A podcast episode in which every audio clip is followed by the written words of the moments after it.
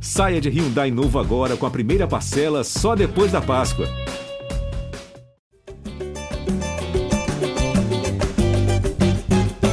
Fala, fala galerinha, é Flamengo no ar, Caê Mota na área. Agora eu estou aqui substituindo o substituto do substituto.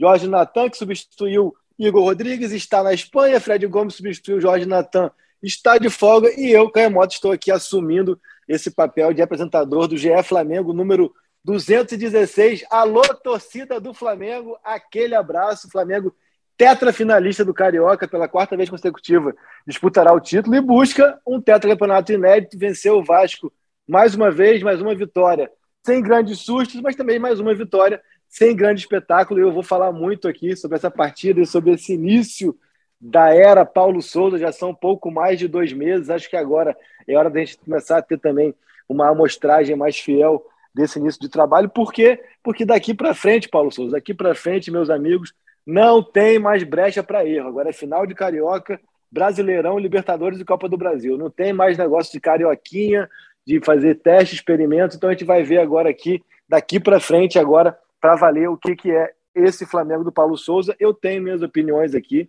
Acho que o Paulo Souza faz um trabalho, acima de tudo, com muita convicção, e só por isso acho que merece elogios. Só que aí, entre teoria e prática, há um certo gap, há um vazio, há um espaço que precisa ser ocupado. Mas primeiro falaremos de Flamengo e Vasco. Flamengo 1, Vasco 0, gol de William Arão.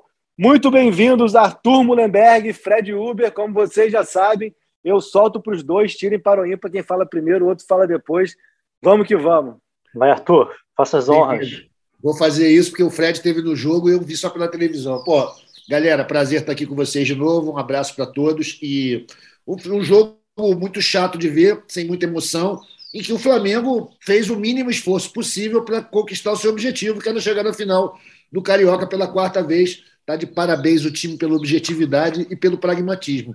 É claro que tem muita gente esperando o espetáculo.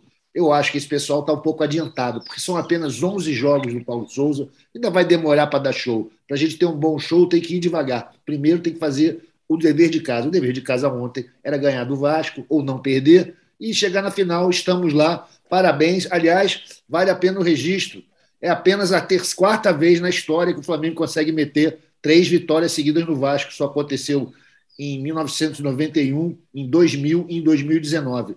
E, para mim, é motivo para ficar alegre e orgulhoso do meu time.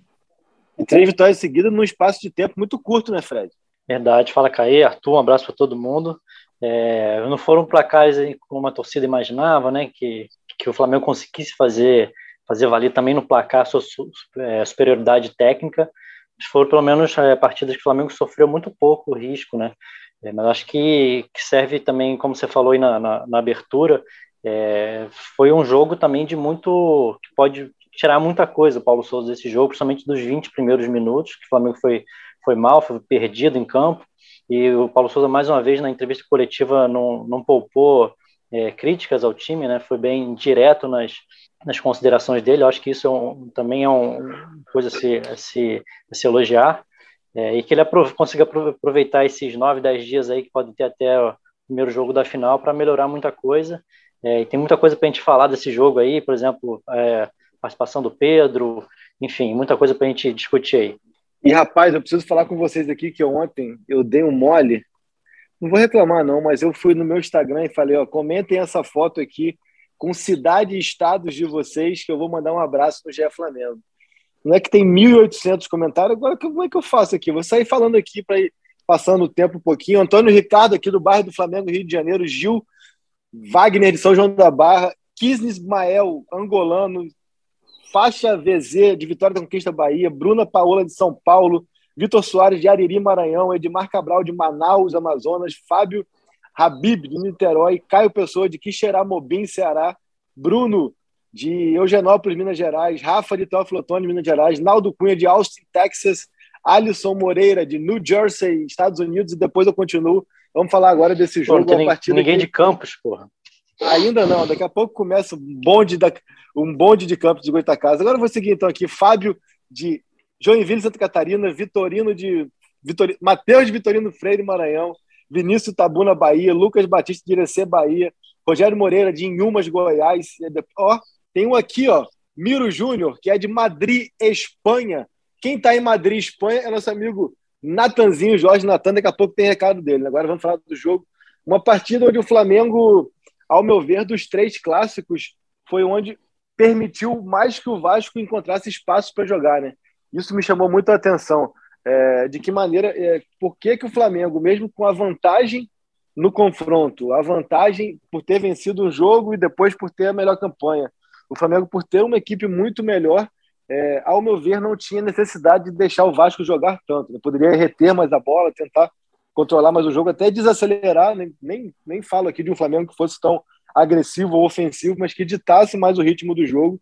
Mas a minha percepção é de que o primeiro tempo, quase todo, Paulo Souza em coletiva falou dos primeiros 20 minutos, mas se a gente colocar aqui, por exemplo, as duas jogadas em que o Nenê recebe com muito espaço para finalizar de fora da área, da entradinha da área ali, uma que o Neneca, que o Hugo defende é, muito bem, uma outra que a bola passa raspando a travessão, já foi mais para frente dos 20 minutos. Achei que o Flamengo é, permitiu muito um jogo de trocação sem necessidade. Não vou dizer que sofreu tantos riscos, porque realmente o Vasco não criou tantas chances claras, né? Mas eu achei que o, o Nenê teve muita liberdade para jogar ali entre aquelas duas primeiras linhas, a linha defensiva e a linha de volantes, e isso em alguns momentos é, fez com que o Flamengo parecesse até é, pior do que o Vasco no jogo. Acho que o Flamengo é, poderia ter mais a bola, poderia dominar mais, mas aí, em coletivo, o Paulo Souza conseguiu esclarecer, é, de certa maneira, que na percepção dele, o Flamengo teve um primeiro tempo muito abaixo tecnicamente. E o que eu acho legal das coletivas, e quando a gente pega um técnico com muito conteúdo, como está claro que, que é o Paulo Souza, com uma capacidade de esclarecimento muito grande, é interessante a gente, a gente tentar estimular isso dele. E o Paulo Souza deixa claro ali que o Flamengo é, passou por um problema, uma, aquela síndrome do cobertor curto, né? à medida que aquela primeira linha ofensiva ou perdia a bola de maneira muito inesperada, acabava deixando a, a retaguarda desguarnecida, os dois volantes e a, e a, linha defensiva, e também, em muitos momentos, aquela chamada pressão alta, pressão pós-perda, a pressão na, na saída de bola, não funcionou da maneira esperada, e ele até ele é bem objetivo e direto ao falar que isso passa muito pela presença do Pedro, onde ele fala que o Pedro não tem muita disponibilidade para fazer isso, até curioso, né? Não sei se foi uma questão linguística, mas a partir do momento que ele fala em que o Pedro não tem muita disponibilidade para fazer essa pressão, é, fica, ao meu ver, aquela interpretação dúbia ali sobre disponibilidade de estar disposto ou de capacidade. Né? É uma coisa que a gente precisa também ficar um pouco atento para as próximas escolhas do Paulo Souza, mas eu acho que ele conseguiu ser muito claro em suas argumentações é, na coletiva, e isso é muito importante para que a gente entendesse o porquê desse Flamengo é, que, que permitiu que o jogo fosse até mais equilibrado do que se esperava até o gol do Arão. Após o gol do Arão, o Vasco se entrega, o Vasco baixa a guarda completamente, e aí a partida fica totalmente dominada pelo Flamengo, que teve chance, sim, de fazer um placar mais elástico e acabou desperdiçando é, com o próprio Gabriel, com o Marinho e, e João Gomes e tudo mais. Então, assim, queria que vocês falassem o que vocês acharam dessa partida, se vocês concordam com essa minha leitura, mas em resumo, eu acho que o Flamengo permitiu um jogo de trocação é, que não condiz com a diferença técnica entre as equipes até o gol do Arão. Depois acabou o jogo.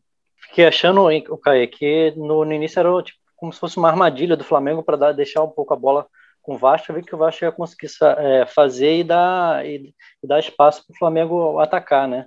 Acho que o que dificultou muito o Flamengo também no início, é, concordo com você, em relação ao Pedro, que também foi muito pouco acionado ali, não conseguiu fazer jogada de pivô praticamente o jogo inteiro. Gabigol ficando entre as linhas ali, né? Fica rodando de muito e as tabelas não estavam saindo também. Eu acho que ele, quando ele tem que se, ele fica girando muito, acho que ele fica muito longe do gol. Acho que ele é pouco produtivo. Acho que é, ele não tem muita essa característica de armação, né? não é um meia. Acho que o Flamengo foi nesses pequenos detalhes foi acabando fora os erros de passe bobo, né? Também que dava essa condição do, do, do Vasco contra-atacar também com, com a zaga é, é, totalmente desprotegida e, e, com isso o Nenê principalmente conseguiu finalizar algumas bolas perigosas. Aí depois as, as coisas foram se ajustando, né? E na qualidade técnica é, as coisas foram ficando mais, mais tranquilas para o Flamengo. Bom, o que eu vi no jogo, cara, assim, sempre esperando o Flamengo dar show, eu sou um torcedor comum, né? A gente acha, pô, contra o Vasco, os caras vêm para cima, a gente vai se aproveitar. Não foi isso que rolou. A gente viu o Flamengo com dificuldade de aproveitar essa, esse poderio dele, teórico e, e, verdadeiro também. Né? A gente sabe que na prática o Flamengo tem um elenco muito melhor que o Vasco. O Vasco tentou, o, realmente o, o Nenê estava solto ali no começo do primeiro tempo, tentou algumas vezes no gol, fez uma grande defesa, o, o Hugo no, no, chute dele, que ele pegou ali pela esquerda, que pô, aquilo ali foi perigoso. Mas, cara, é, eu vejo um pouco de pragmatismo, sabe, no, no Flamengo, para jogar esse jogo. Não tinha por que se esforçar demais. É, o placar era muito favorável, era difícil o Vasco fazer um gol, quanto mais dois. E acho que o time carece de desafio esportivo para botar as melhores cartas na mesa. Me parece, é uma análise absolutamente sem base factual, ninguém me contou nada, é só o que eu acho. E quanto ao Pedro, que vocês destacaram, cara, eu vejo alguma boa vontade do, do Paulo Souza em colocar o Pedro em jogo com o Gabigol. Mas não está dando certo, não tem funcionado. Talvez pelas características, porque o Pedro está dois jogos seguidos que não, te, não fez bom não teve um bom dia, apesar de ontem ter tentado logo no começo uma linda bola que ele recebeu do Lázaro, pô. E aquilo ali, eu acho que vai abalando a confiança dele. No final, ele já estava de saco cheio, Pedro, cara. Dá para ver que ele, pô, ele tá tentando acertar e não está não tá funcionando. O esquema não está ajudando nem a ele, nem o Gabigol. E certamente vai ser mudado. É aí que entra essa questão que, é, que para mim, uma, uma das principais características do Paulo Souza é a convicção dele na metodologia de trabalho e no esquema tático dele. Então, assim, isso quando você fala que certamente vai ser mudado, eu já vejo de outra maneira. Eu acho que o Paulo Souza é muito convicto é, do que ele acha do futebol, da forma como ele pensa o futebol, e eu acho muito difícil que esse esquema seja mudado com base na, nas características dos jogadores. assim. E eu acho que há, há uma certa, é, um certo, uma queda de, de, de fluidez no jogo quando coloca o Gabriel de meia e o Pedro de, de centroavante. Eu acho que o Gabriel, a gente tem visto isso principalmente desde o início de 2020, ainda com o Jorge Jesus. Ele começou a temporada com muitas assistências. Assim. Ele é um jogador que gosta muito de sair na área. Até já falei aqui algumas vezes que vejo uma característica meio anárquica nele, assim, né? um cara que, que gosta de ter essa liberdade para se movimentar, mas é diferente quando ele tem essa liberdade para se movimentar, para sair da área e aquele espaço para ele atacar o chamado espaço para ele atacar e finalizar dentro da área está ali é, intacto, por mais que muitas vezes o Bruno Henrique e o Rascaeta ocupem, quando ele sai, há um entrosamento maior nessa alternância do que quando ele sai da. quando ele nem sai da área, ele já, já vem de fora da área é, por posicionamento, e quando ele vai atacar espaço na área, o Pedro está lá. Então tem toda essa questão. É, não vejo problema no Gabriel ter essa liberdade, mas ele ter essa liberdade, sendo que tem alguém dentro da área que ocupa o espaço que ele justamente busca atacar com essa saída da área, acho que acaba se, to se tornando um problema. É, então, não consigo ver muito mais assim o, Gabriel e o Pedro jogando juntos diante desses testes que o Paulo Souza fez. Acho que a questão que o Arthur falou do desafio esportivo é importantíssima também. Acho que a gente precisa, precisa é, colocar na balança e levar em conta. Diria que tirando o jogo do Bangu, que a gente perde até como referência pela, por ser a última rodada, pelos times já não brigarem por nada e pelo adversário ser muito mais fraco, o melhor jogo desse Flamengo foi justamente contra o Atlético Mineiro. Né? É, então, não vejo como coincidência, acho que entra muito essa questão do desafio esportivo, da capacidade de mobilização, da capacidade de concentração, é, mas é um Flamengo que o Arthur falou da questão do, do ver espetáculo. Quando, quando a gente fala que o, que o Flamengo não convenceu, na minha percepção, nem é tanto é esperar que o Flamengo é, dê um chocolate, dê um espetáculo, ganhe de 5, de 6, de 4. Eu acho que é muito mais assim. É, eu achei que o Flamengo deixou muito que o Vasco jogasse nessa primeira uma hora de jogo. Assim. Isso me chamou muito mais atenção. De repente, se o jogo fosse pragmático da mesma maneira, mas um pouco mais com o Flamengo ditando as ações e anulando as tentativas do Vasco de maneira mais, mais é, dominante, eu acho que para mim seria um pouco mais, não vou dizer satisfatório, mas é, faria um pouco mais de sentido do que foi da maneira como, como o jogo se construiu, repito, é, até o gol do Arão. Dali para frente, o Flamengo é, conseguiu construir até bastante. O Marinho, por exemplo, entrou, entrou com uma fome muito grande de gol, teve quatro finalizações e acabou não conseguindo deixar, deixar a marca dele, até irritou ali o Gabriel e o Pedro em algumas situações, mas um Flamengo que conseguiu ter, ter o volume que se espera a partir de 1 a 0 do Arão. É, mas eu acho que é bem isso, cara. A gente pode começar a falar um pouco já aqui do trabalho do Paulo Souza, o Arthur falou, é, dessa questão da, da mudança de, de esquema. Eu queria que vocês falassem que, que tipo de avaliação que vocês fazem desses dois meses e meio, dois meses e, e dez dias do trabalho do técnico português até aqui. Eu acho que o saldo é positivo. Acho que esse, esse esquema que ele, que, que ele implantou, né, com a linha de três, de três defensores, eu acho que tem, tido, tem dado boas, bons frutos para o time. É, acho que está tá melhorando é, aos poucos. fiquei muito curioso quando você estava presente lá na, na coletiva do, do Paulo Souza, pode até dar sua, uma, o seu relato de quem estava mais próximo lá. É, ele falou desse período do time descansar é, mentalmente, falou da complexidade. Será que eu fiquei pensando, será que é, a exigência está sendo muito grande, taticamente falando, para esses jogadores? Será que eles estão tendo uma, é, uma dificuldade muito grande de assimilar o trabalho dele? Ele falou que alguns têm mais capacidade cognitiva para entender. Eu fiquei pensando se, se, se taticamente está sendo exigido demais em tão pouco tempo, né? São 11, é, são 11 jogos apenas. Fiquei com essa dúvida, assim, se pensando sobre isso, se, se o trabalho dele é bom, mas tem que às vezes adaptar ao que ele tem.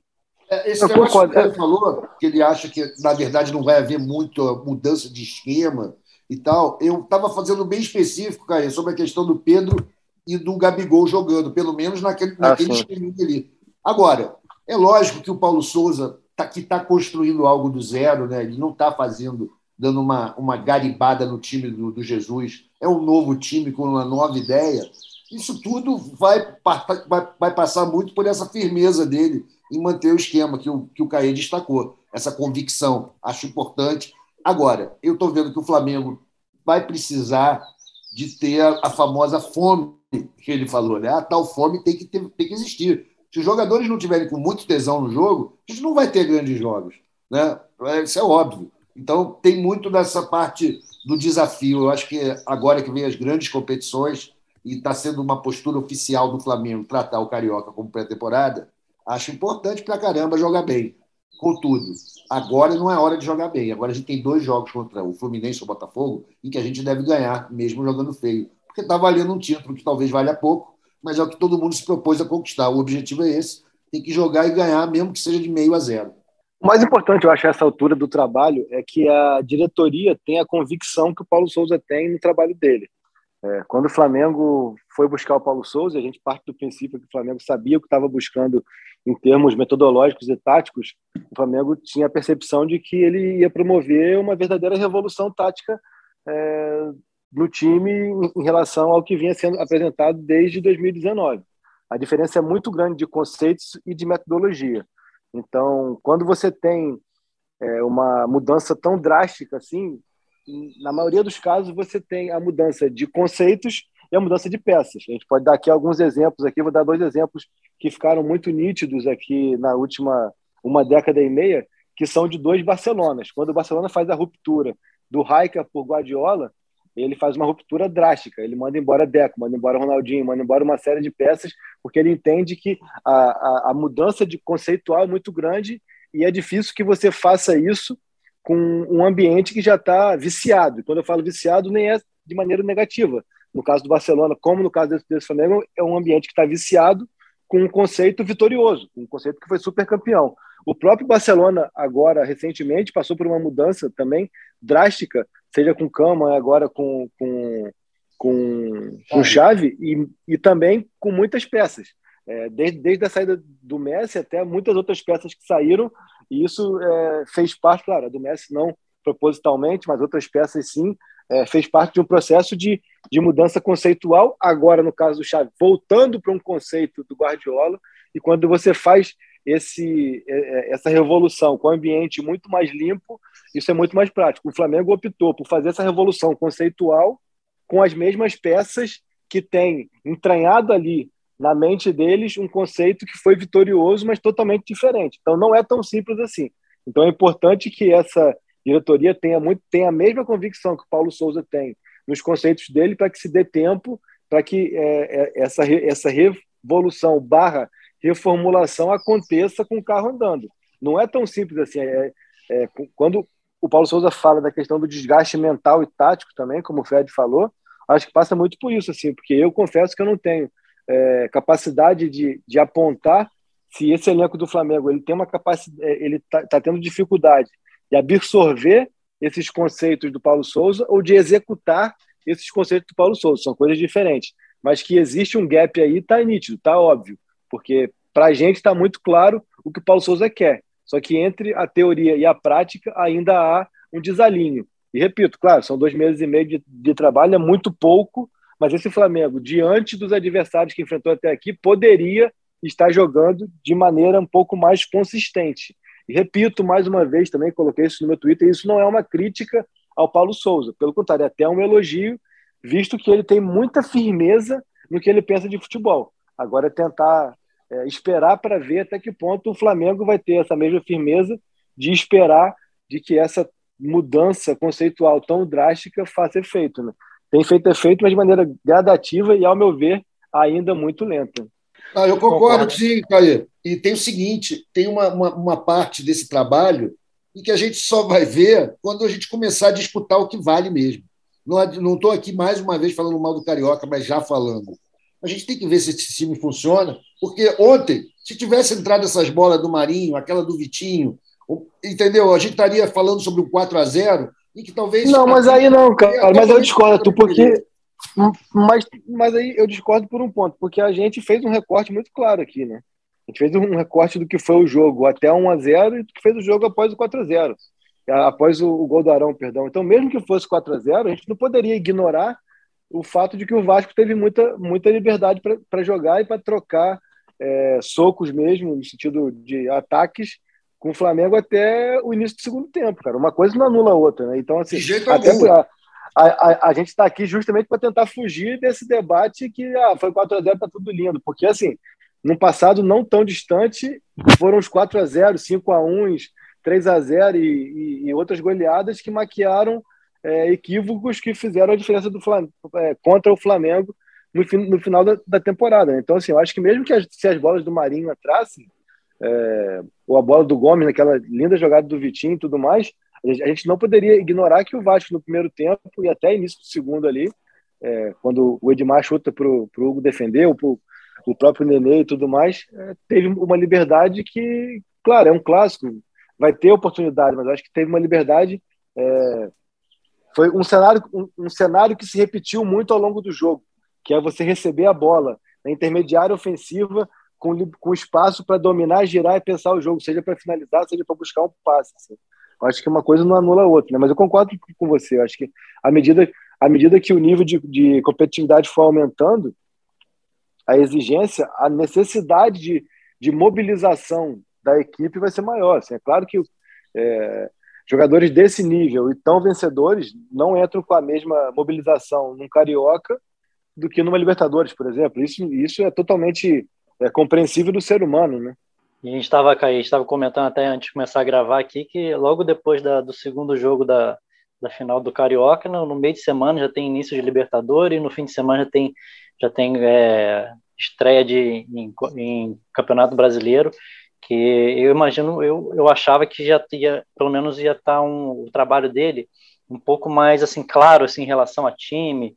É, acho que ele, eu imaginei que ele ia é, diminuir muito a, a, as observações, mas acho que que no geral o trabalho dele acho que por enquanto tem sido bem bem positivo o, o saldo.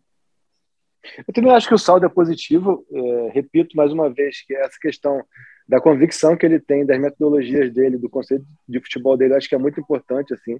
Acho que ele passa é, claramente a mensagem de que ele não está preocupado com que, o que alguém critica ou que alguém se sente incomodado com uma mudança de posição ou algo do tipo. Acho que isso é muito importante para que o trabalho dê certo, mas é também, repito, que é necessário tempo. Né? Quando a gente fala, eu acho que é, para mim também está tá muito nítido de que ele não vai ter uma escalação ideal do 1 a 11, como a gente se acostumou a ver o Flamengo dos últimos anos. É, quando ele chega na entrevista coletiva dele, na primeira entrevista coletiva dele, ele fala da necessidade que ele vê desse elenco ter um pouco mais de competitividade, ter um pouco mais de disputa interna. E a partir do momento que não houve essa reformulação de peças que falamos há pouco, é, a forma que ele encontra de estimular essa competitividade, é, deixando sempre essa incógnita a respeito do time titular. Então, eu diria que a única peça ali que a gente vê é, com mais constância e pouca variação é o Gabriel. A gente pode falar também do Davi. Davi também joga quase sempre, mas de resto ele procura dar essa variação, ao meu ver, muito para estimular essa competitividade. É, só que então, mais uma vez, ele está mexendo, digamos, como a gente fala aqui no, no Rio, no vespeiro, onde que carece de tempo para que o, os atletas entendam, absorvam e compreendam e aceitem essa nova metodologia, seja nessa nesse estímulo da competitividade interna, seja na forma de jogar, seja na distribuição em campo, seja em novos posicionamentos.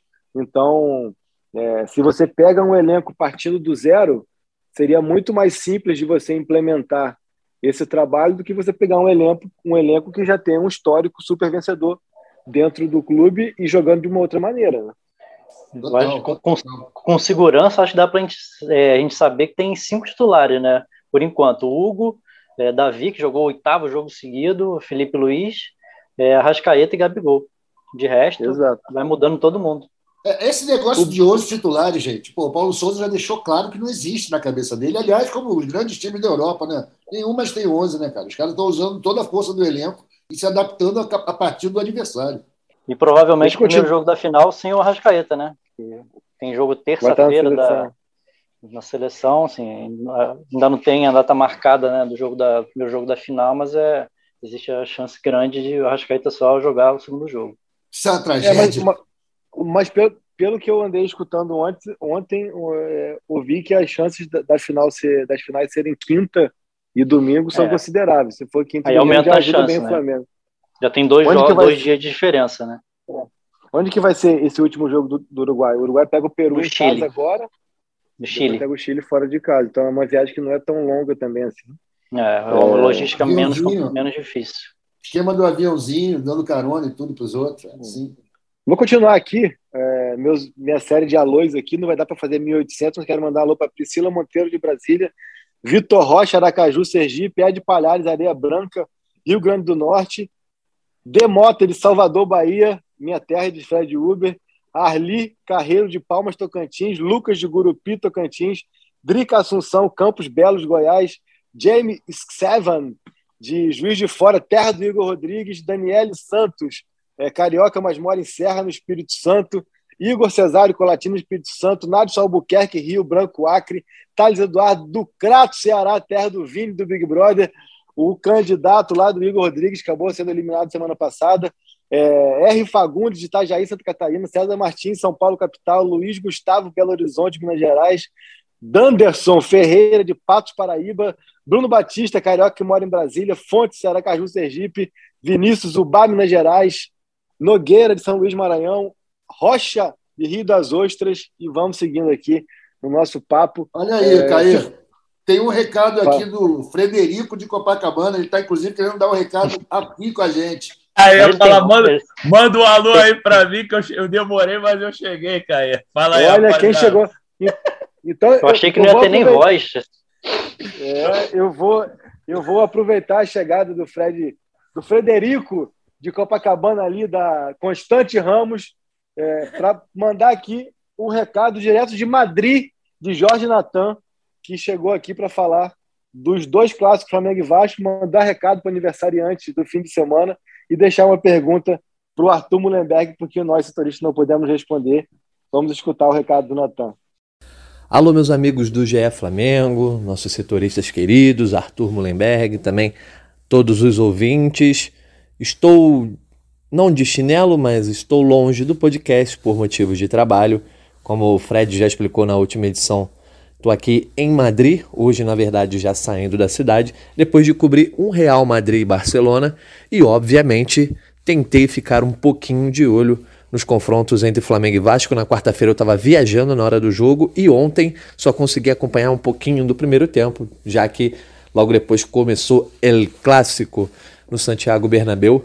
Não vou ficar fazendo análise, já que basicamente analisei é, os dois jogos pelos melhores momentos, só consegui ver algumas coisas dos jogos, mas teria, obviamente, que estar aqui hoje mandando um abraço para todos vocês, dizer que estou com saudades do podcast e também desejar um feliz aniversário atrasado para nosso amigo Fred Gomes. Sei que ele pode não estar aí, não sei se está gravando, se não está, se está de chinelo, se está de folga, mas se ele não estiver participando, vai ouvir depois aí meus desejos públicos de felicidade, de tudo de bom para esse cara que é fantástico. Já falei com ele ontem, mas hoje tinha que também dar os parabéns aqui no podcast. Deixo também um abraço para todos que estão aí na mesa hoje e, obviamente, uma pergunta, né? Ontem vi o Barcelona castigar o Real Madrid fora de casa, teve a oportunidade, não desperdiçou e a gente, a gente não, né? Vocês estavam falando sobre isso no último podcast que obviamente eu ouvi. E vocês comentaram que o Flamengo sempre perdoa os rivais, não tem a chance, quando tem a chance não aproveita para fazer goleadas, enfim, placares maiores diante de rivais que no, é, é, nitidamente não são é, do mesmo nível que o Flamengo. Quero saber o seguinte: expectativa para a grande final, seja Botafogo, seja Fluminense. Há alguma expectativa de uma superioridade muito grande do Flamengo? Quero saber a análise dos amigos e também queria saber do Arthur Mullenberg quem ele prefere pegar na final, se é que tem esse negócio de preferência para a nossa voz da torcida, hein? Ó, na próxima oportunidade estarei já de volta ao nosso GE Flamengo. Um abraço para todo mundo aí. Saudade de todos. Um abraço. Então aí, Fred, ó, chegou aí com esse carinho. Um feliz cumpleaños direto de Madrid. Agora pode falar o que, que você quiser aí pro Natan, sobre Real e Barça, Flamengo e Vasco. Você hoje está com, tá com passe livre. Fala aí. Obrigado, Caia. Natanzinho, obrigado pelos cumprimentos aí, obrigado a todos pelo, pelo carinho. Nos últimos podcasts, vocês me deram parabéns pra cacete aí nos últimos dias. Pena que eu não vou poder falar de meter e gole, que o Vinícius não, não se deu bem lá no Super Clássico, né? Natan não levou muita sorte pro, pro grande ex-rubro-negro Vinícius Júnior. Mas agradeço muito aí ao Natanzinho pelo, pelo carinho, brigadão.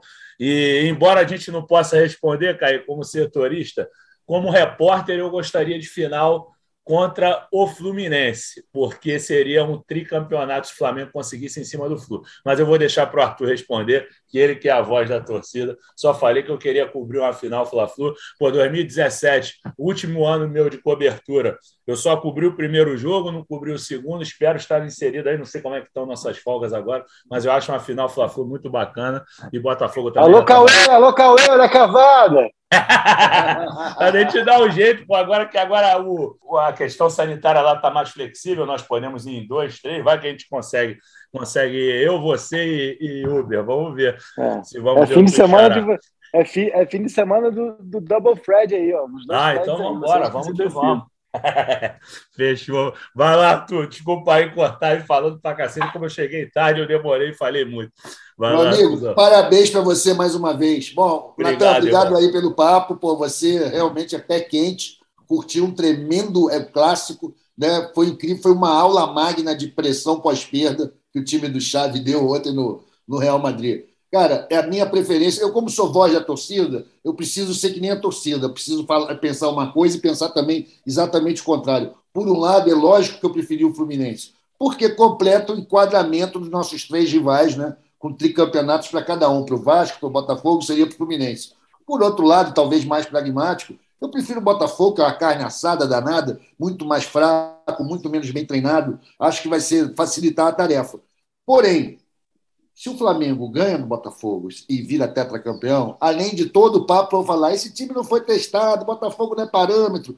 Pelo menos o Fluminense, até semana passada, quando foi eliminado pelo Olímpia, era o melhor time da América do Sul. Segundo vários grandes pensadores e gatos mestres, era o grande Fluminense de Abel Braga.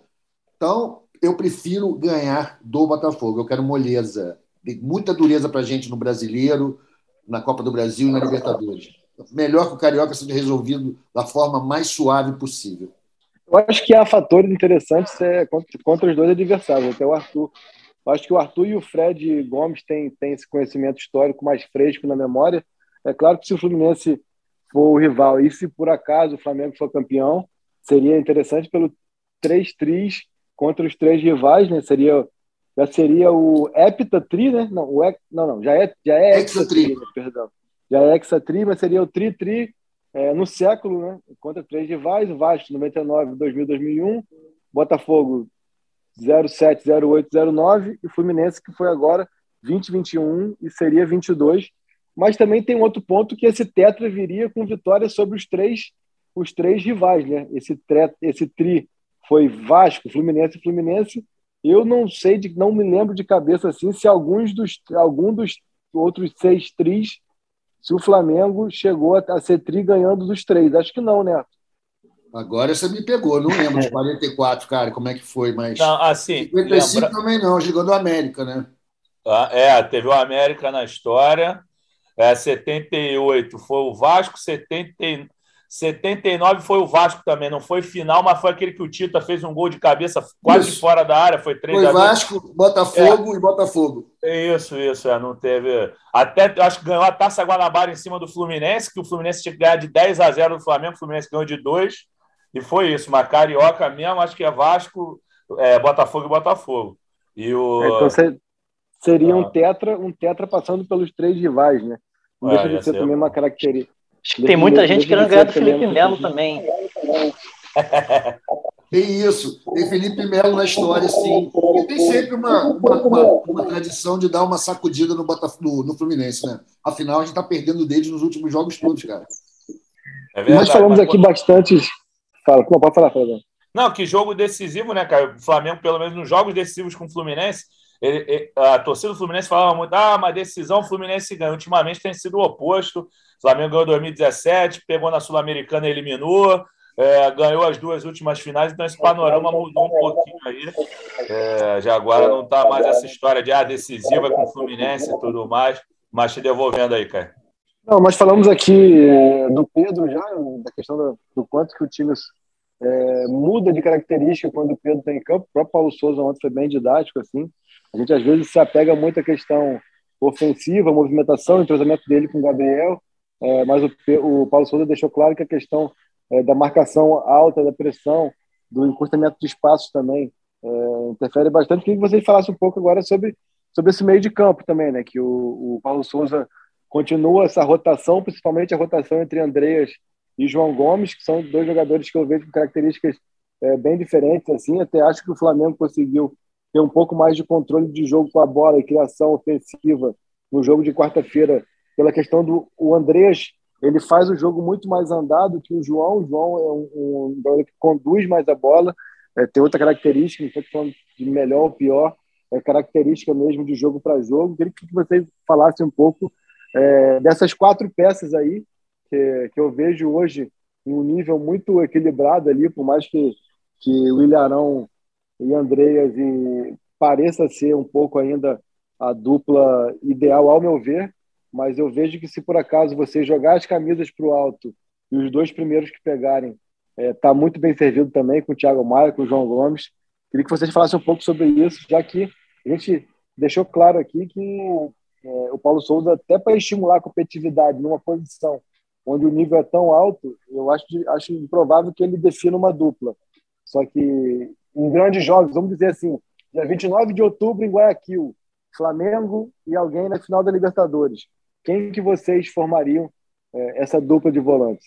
Eu, eu vou meter o bedelho aqui. Eu acho que o João Gomes está muito bem, mas o Andrés, eu acho que o Andrés está começando a, a, ter a necessidade de ter sequência de jogo. Eu acho que o, o negócio em cima dele, a pressão em cima dele, já vai dar uma diminuída. Obviamente que eu acho que o Flamengo tem que também resolver agora, acabar o campeonato e contratar mesmo, já que o Flamengo tem essa convicção, como você falava, Caí, da convicção em relação ao Paulo Souza.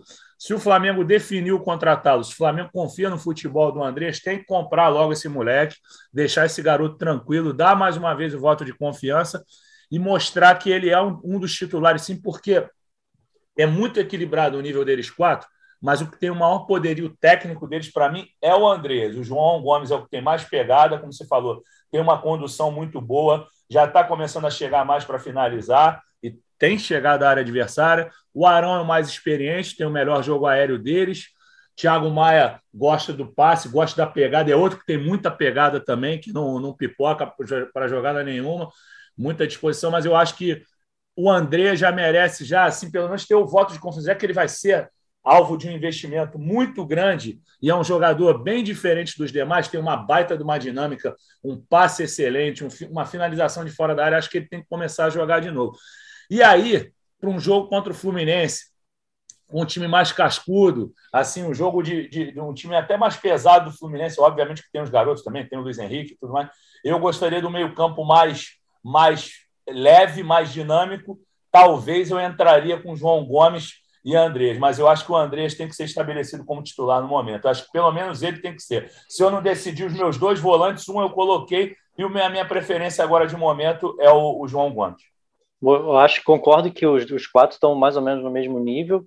É, eu, eu, acho que até o, o, por característica, acho até que o, o Thiago Maia é mais completo, mas precisa ser mais testado nesse esquema aí. Teve é, problema de lesão, aí foi prejudicado por isso.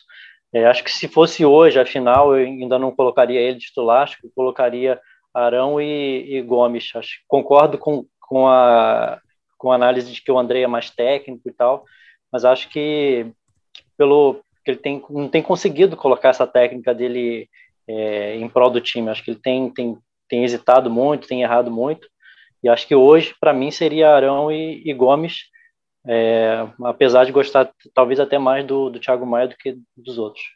Bom, minha opinião é assim: melhor, melhor dupla de cabeça de área que eu vi jogar foi contra o Bangu, quando jogou o Thiago e o, e o Gomes. O Gomes, eu acho que ele é uma, uma força que está chegando, tem alguém tem que mostrar mais futebol que ele para barrar.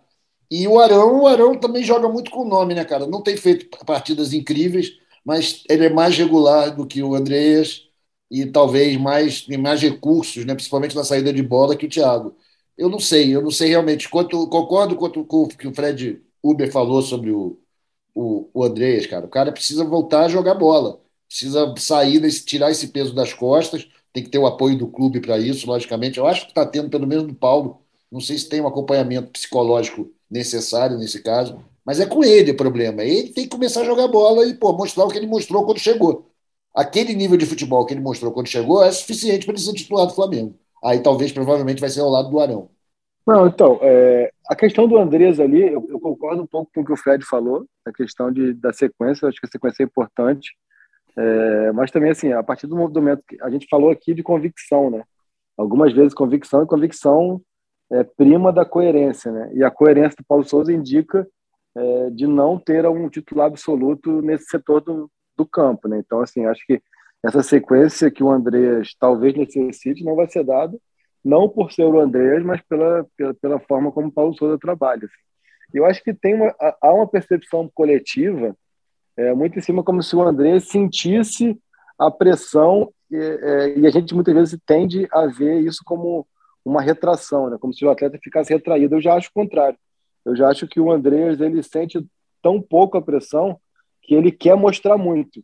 E aí, por querer mostrar muito, por querer ter a bola o tempo inteiro, por querer arriscar o tempo inteiro algum, algum tipo de jogada, ele se expõe mais e acaba errando mais e acaba que essa, essa roda gigante acaba que essa roda, essa bola de neve acaba que está sempre é, ficando mais pesada para ele. Assim, não, não vejo o Andrés como um cara que sente a pressão e fica retraído no sentido de, de ter medo de jogar. Isso é isso é delicado e, e uma, uma coisa que eu acho que, que comprova um pouco isso é a forma como a, a impaciência com ele ela é inversamente proporcional ao tempo, né? A gente é, faria muito mais sentido uma irritação logo após a final e que o tempo fizesse com que essa irritação fosse sendo amortecida e o que acontece ao contrário. A gente viu uma complacência muito grande logo após a final, uma compreensão, um apoio logo após a final e com o passar do tempo parece que essa essa essa paciência, esse apoio está é, tá diminuindo e está dando, dando lugar a uma irritação. Acho que isso vem muito disso. Ele ele está querendo mostrar tanto que ele não se afeta com isso, ele está querendo ter tanta bola, ele está querendo jogar tanto que ele acaba se expondo muito mais e errando muito mais e acaba ficando se colocando mais no alvo, né? Acho que essa questão desse equilíbrio passa muito por essa gestão de cabeça que o Paulo Souza precisa fazer com ele. Acho que é uma gestão muito mais de entendimento desse processo do que de dar, de dar, dar minutagem, de dar jogos a ele. Né?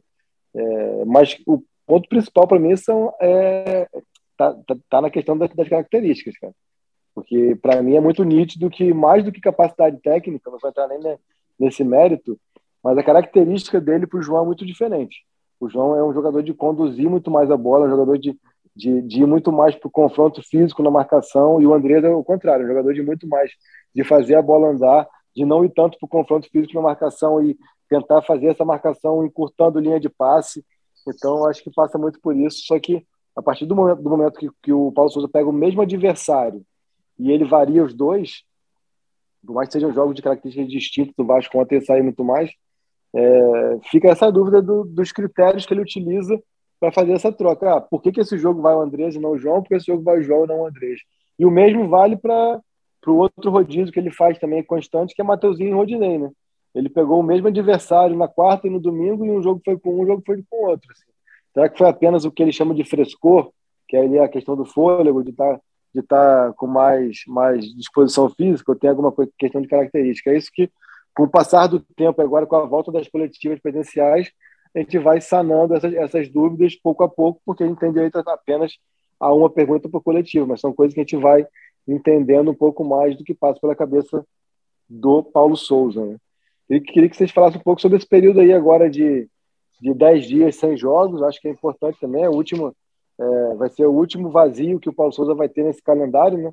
pensando que a gente de abril a outubro, pra, a, começo de abril ao final de outubro, é, vai ter estrangulado ali toda a temporada, é, é um período onde ele tem que aproveitar bastante, né, para tentar fazer ajustes finos aí, sejam, sejam necessários. Ele é, repete também coletivo. Acho muito importante isso, cara. Acho que o Paulo Souza ele consegue utilizar a coletiva para falar diretamente com o torcedor é, sobre, sobre isso de que é um processo que não é simples, é um processo que vai ser longo, é um processo que demanda paciência, é um processo que demanda muito ajuste, é uma mudança muito radical. E ele fala se vocês repararem, toda a coletiva ele fala que vai ter momentos ao longo da temporada o que o Flamengo vai sofrer, onde não vai ser tão simples assim esse processo e tudo mais, ou seja, o recado está sendo dado. Mas agora a gente tem aí 10 dias para que ele tente é, diminuir esses períodos de sofrimento. O que, é que vocês pensam desses 10 dias sem jogos aí? Como que vocês utilizariam? Lembrando que ele já deu dois dias de folga para esse repouso, esse descanso físico e mental. O elenco volta a trabalhar na quarta-feira. É, eu acho que ele tem que pensar muito característica e a parte mental cada vez mais é, incutir na cabeça dos caras essa questão, não só de fome, mas um, uma, um comentário que você fez, Caio, no, há poucos podcasts, não lembro se no último ou no penúltimo, a questão de quando chegar próximo à área, parar de, de enfeitar demais o pavão, é ser mais incisivo, é, é finalizar com, com maior convicção. E acho que ele tem que definir, pelo menos a gente falou aqui que os rodízios continuarão, mas ele tem que ver se Pedro e Gabigol são de fato uma opção para jogarem juntos os 90 minutos. Acho que é um negócio que ele tem que definir de vez. Ou vai com os caras logo agora, ó, vamos, vamos insistir nessa formação.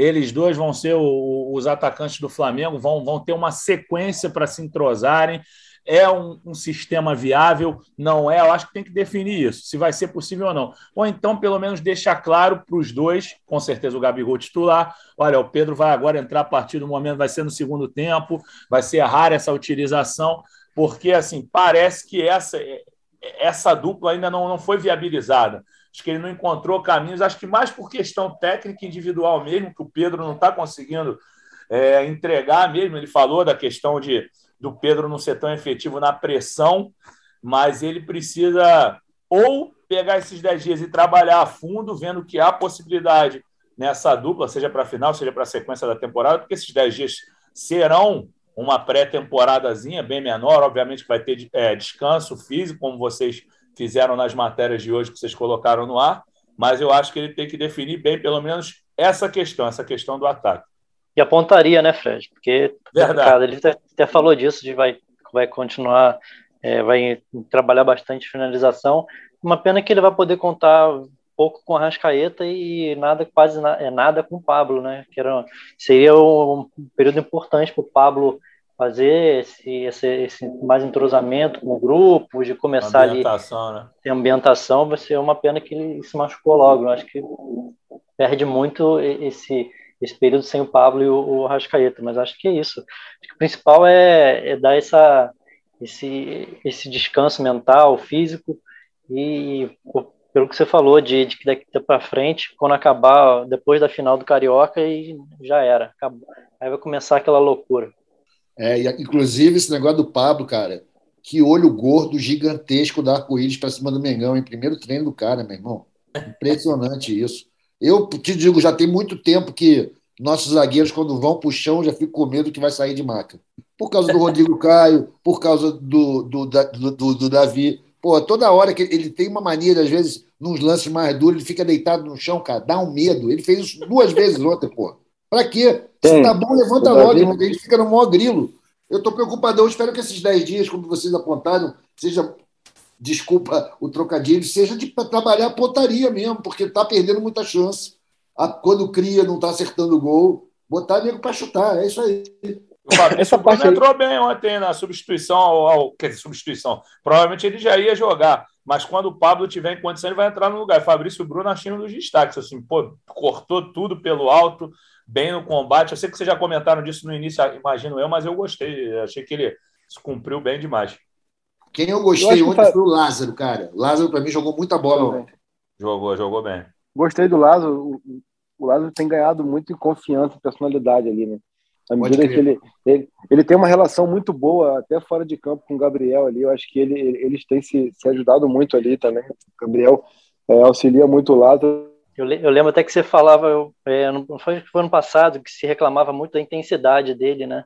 Isso, pelo pois menos, é. isso ninguém pode, isso ninguém pode mais reclamar dele. Pela intensidade, ele, eu acho que é o que até está conseguindo ele fazer ter, ter mais minutos, até em relação ao, ao Everton, que é relação à intensidade, de, de recomposição, ele, ele sobressai em relação ao Everton mesmo. Tá botando é, a juventude a favor dele, né, cara? Ele tem essa que é melhor na, é, O Everton tecnicamente é melhor, né? mas não consegue fazer essa recomposição e tem intensidade de ficar indo de uma ponta até a outra. É, mas ele tem em feito jogadas momentos... inteligentes também, cara. Coisa de jogador mais maduro. Eu tô gostando de ver muito. Em vários momentos ontem ele, ele fazia essa recomposição de maneira tão intensa que ele que virava quase que uma linha de cinco. Ele ia lá, lá na linha do Felipe Luiz, é, realmente ele tem ajudado bastante na marcação e ele tem tido confiança para tentar tanto passes mais, mais improváveis. Ele, ele, ele dá um passe muito bonito para o Arrascaeta no primeiro tempo, que, que, ele sofre uma falta, e também tentar aquela pedaladinha que ele dá ali para dentro, ali para tentar uma finalização. Acho que o Lázaro tem ganhado muito espaço. E sobre o Fabrício, o Paulo Souza, Paulo Souza até ontem puxou bastante a orelha dele na questão da saída de bola, né? Em alguns momentos ele conduz muito a bola até o Rodinei, em vez de dar aquele passe já vai fazer o jogo andar, mas ele, como zagueiro, falei aqui isso outras vezes, eu acho que ele tem uh, uma característica que por muitas vezes faltou ao Léo Pereira e ao Gustavo Henrique, que ele é muito ele vai muito para decidir jogada, né? Ele é muito forte fisicamente, ele tem muita essa imposição física que eu acho que o Pablo também tem.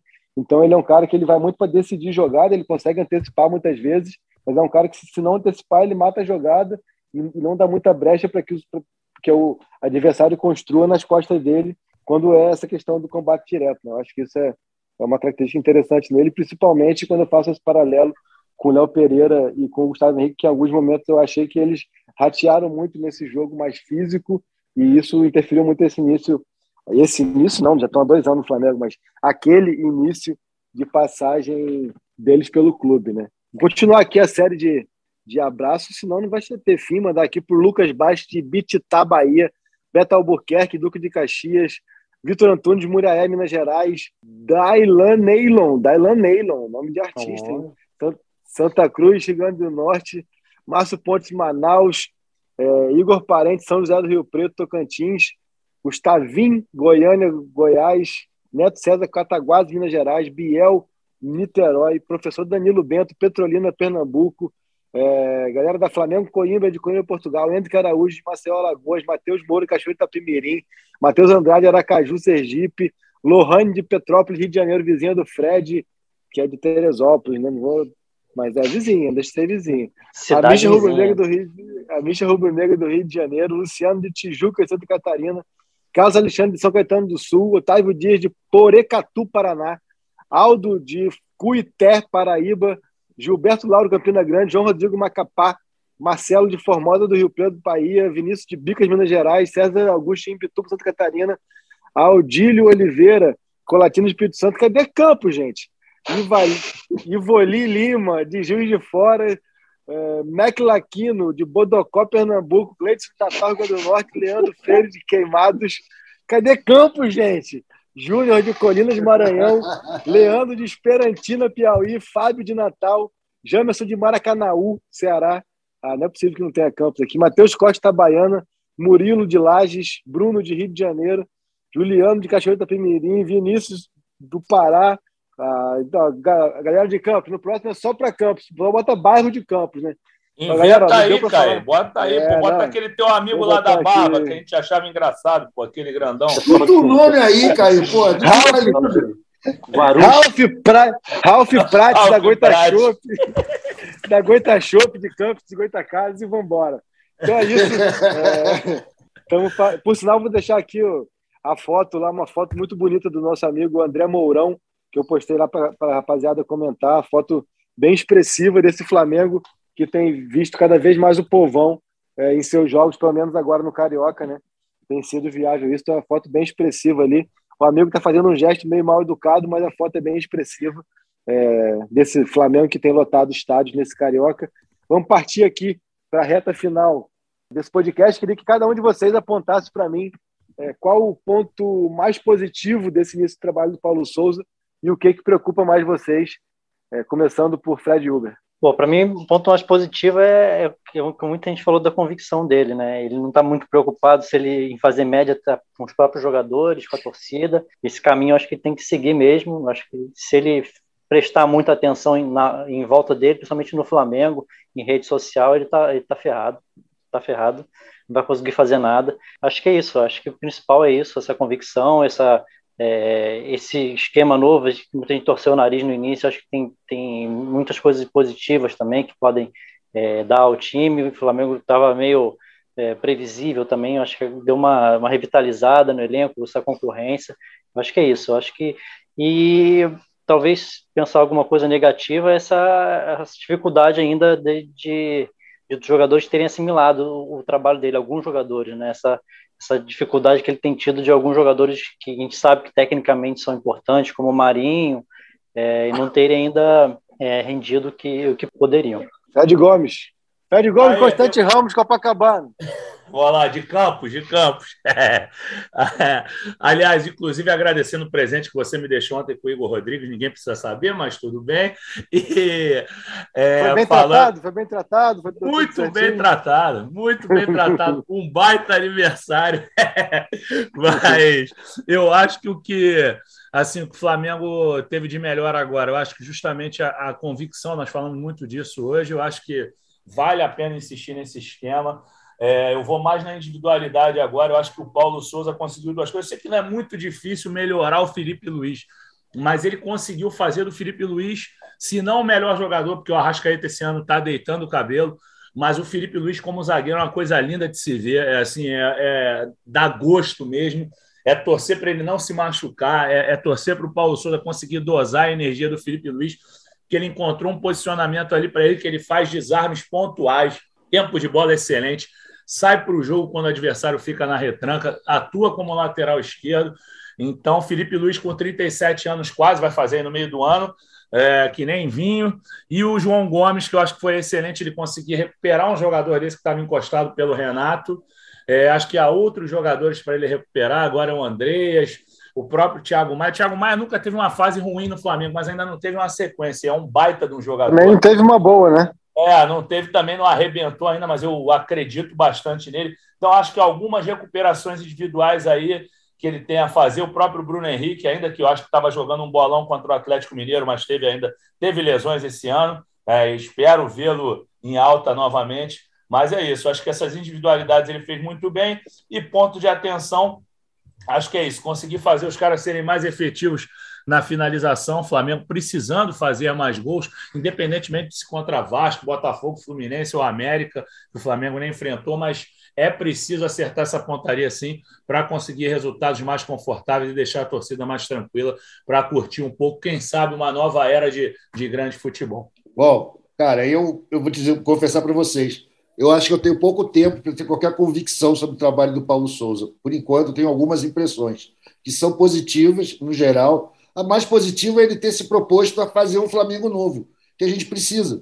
A gente precisava disso e a gente estava vivendo na sombra do, do, do, Flamengo de 19, do Flamengo de Jesus. E que, pô, vamos, vamos combinar, né, gente? Já faz três anos, já está uma coisa meio antiga. Na internet já é velho. Né? Então a gente precisava de um cara que tivesse convicção, como foi muito destacado hoje, de fazer algo novo. E ele está fazendo, e está tendo dificuldade para adaptar, até a torcida está com dificuldade para se adaptar. Mas a gente vai chegar lá e eu acho que o negativo dele, no momento, foi ter perdido a, a Supercopa. Entendeu? Eu acho que mudaria muito a análise geral, essa mais superficial feita nas redes sociais, se tivesse ganho a Supercopa. Até perder para o Fluminense a Taça Guanabara, tudo bem, mas se ganhasse a Supercopa, que pô, foi nos pênaltis, acontece. Esse aí é o defeito dele, coitado. Eu acho que por enquanto é isso, mas eu estou bem confiante, cara, no trabalho dele, porque eu acho que precisa de uma cara de coragem nesse momento, um cara que acredite no próprio trabalho. Ele parece que é esse cara. Acho que é bem isso assim. Eu, eu, ia, mudar, fugir da palavra convicção, né? Pra, eu estava buscando uma outra palavra e foi justamente essa que você falou aqui veio a minha cabeça, coragem, assim, né? Tem que ter coragem para você chegar num ambiente onde eh, a acomodação começava a, a, reinar, não uma acomodação no sentido de, de não se importarem para é, o que acontecia, não é isso, a gente não, a gente não pode também menosprezar um elenco que é vice-campeão brasileiro da Libertadores, mas uma acomodação é, no sentido de que pareciam intocáveis ali, e eu acho que isso é ruim para qualquer ambiente profissional.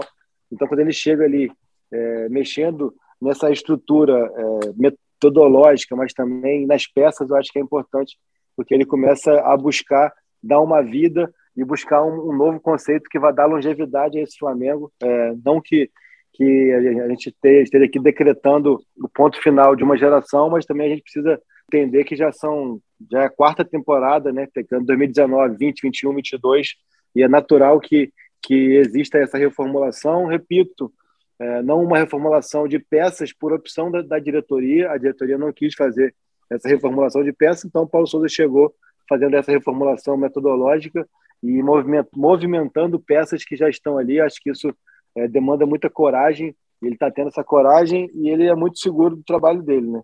É, como ponto negativo, é, acho que o Fred foi bem ali na, na questão. Eu só não consigo ter ainda um diagnóstico se os jogadores têm uma dificuldade de absorver é, os conceitos táticos e metodológicos dele ou se tem uma dificuldade de executar o que ele passa. Muitas vezes o cara consegue compreender ali a mensagem, mas não consegue colocar em prática. São duas coisas diferentes, né? Mas acho que o principal é que esse Flamengo aí tenha a mesma convicção que o Paulo Souza tem das ideias de jogo dele. Eu tenho certeza que o Paulo Souza, seja no Basel, seja no Maccabi, seja na Polônia, na Fiorentina, seja no Flamengo, seja nos próximos trabalhos dele, ele apresenta uma convicção muito grande do que ele pensa para futebol. E é necessário que a diretoria do Flamengo tenha a mesma convicção para que esse trabalho dele possa dar certo aqui. Porque se for é, avaliação é, feita em cima de qualquer tipo de reclamação é, interna ou, ou, de resultados que não aconteçam da maneira esperada, é, vai ser difícil, porque a ruptura é muito grande. E repito, a ruptura foi feita de conceitos, não com uma reformulação de peças. Então, acho que isso aí é, é o que o Paulo Souza tem que ficar atento. Nem vou dizer como ponto negativo, mas ele tem que ficar atento então é isso. É, só para não passar aqui finalizar o podcast com 25 minutos da minha voz, cada um de vocês tem direito a mandar um abraço para alguém de Campos de Goitacazes. Vai lá, Fred Uber. Um abraço para alguém de Campos de Goitacazes, mas só uma, tem que mandar para a galera toda do Goitachop aí, ó. Igor, Felipe, Major lá, ó. Ratinho, quem mais? Tem mais, muita gente aí. Galera toda de Campos, que é toda gente boa. Agora, Fred Gomes, manda um abraço para alguém de Campos de Goitacazes aí. Não, eu não tenho nem dúvida de quem eu vou mandar um abraço, não vou nem mandar um abraço, vou mandar um beijo para a Rita de Cássia, mãe de Caemota, que, pô, essa aí é a que mais me manda beijo e, e, e carinho aqui no, no, no meu Instagram. Quando a Alice estava bem pequenininha, deu uma linda barraquinha rosa para Alice com uma mochila mó barata, então um beijo enorme para a mãe do Caê e para toda a Goita Shop também, que eu desde pequeno nunca fui com a cara do americano, então eu tô mais é com a Goita Shop mesmo, ainda mais com esse nome lindo. Um beijo para a Goita Shop, um beijo para a Ritinha. Agora você, Arthur, manda um abraço para alguém de Campo de Goitacazes aí.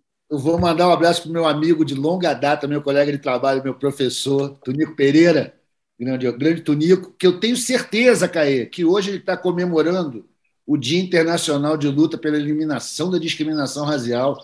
Fogo nos racistas. Muito bem lembrado. Diga não ao racismo em todas as formas de discriminação e intolerância, porque tem uma coisa que o Tonico não é, é otário, e racismo é coisa de otário. Muito bem lembrado, Arthur. Lembrar também que hoje é o Dia Internacional da síndrome de Down, a gente é, deixar aqui nosso carinho para todos os torcedores aí, flamenguistas que nos acompanham, é, que tem síndrome de Down e familiares e tudo mais. A gente tem ali o Pitoco, que é um torcedor símbolo aí desse Flamengo aí, essa geração do Flamengo, Pitoco, que é uma figuraça aí das redes sociais. Agora, no último meio de semana, esteve no Maracanã, o clube postou foto dele com Pedro, com Gabriel e tudo mais. Então é isso, a gente está aqui totalmente. A gente abraça a diversidade, abraça todo mundo tenha é, seus direitos é, cumpridos e sejam, sejam felizes. E é isso aí, a gente está aqui nessa luta também por uma sociedade cada vez mais igualitária. E eu, para ser igualitário, vou terminar aqui é, mandando mais recados. Ô, Vitória, vamos fazer tipo na época que eu tocava cavaquinho, quando vinha a partitura no final. O Arthur, que é músico também, deve ser músico, não sei se é não, mas tem essa cara intelectual dele, ele deve tocar algum instrumento. É, no final vem assim na partitura, fade out. Fade out é quando tu vai baixando aquela música ali, aquela, o som. Eu vou começar aqui a mandar recado. Você faz, faz um fade out aí, aí acaba com o podcast. Valeu, rapaziada. Tamo junto. Grande abraço pro Sandro, da comunidade do Jacaré, Rio de Janeiro, Isaías de Aroeira, Paraíba, Antônio de Aracaju, Sergipe, Vitor de Maceió, Alagoas, Neusmar de Brasília, Arthur de Patrocínio, Minas Gerais, Diogo Monção, de Campos de Goitacazes, Juliano de Cachoeira da Primeirinho, Fernando Carvalho, de Teresópolis, Terra de de Uber, Everton dos Anjos, Vila Velha. Convite para falta, cobrança! Gol!